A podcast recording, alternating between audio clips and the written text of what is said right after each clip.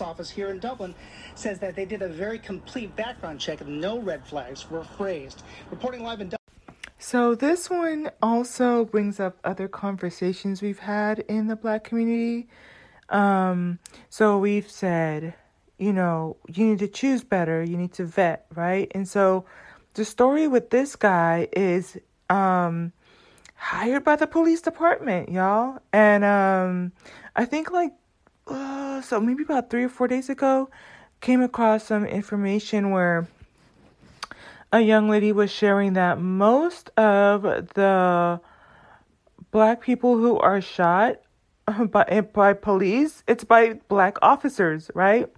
So there's that part, but then also, you know, we've been talking about well, you would vet someone. So it's like, okay, he has a job. They you would think that the police department has fingerprinted him, checked his background, checked for his mental health, right? And um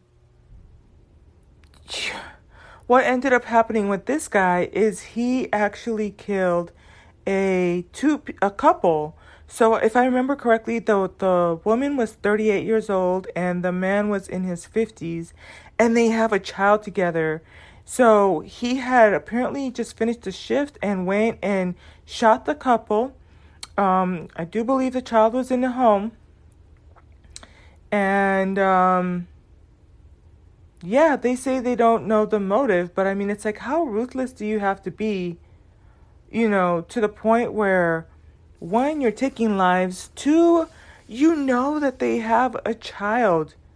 It's just it's wild to me. So um, when I talk about solutions, it's like we we've basically ran the gamut, right? We say you should choose better, vet. We say you should, um, you know, have there's different different opinions, but I'm gonna say that putting your head in the sand and ignoring this is not.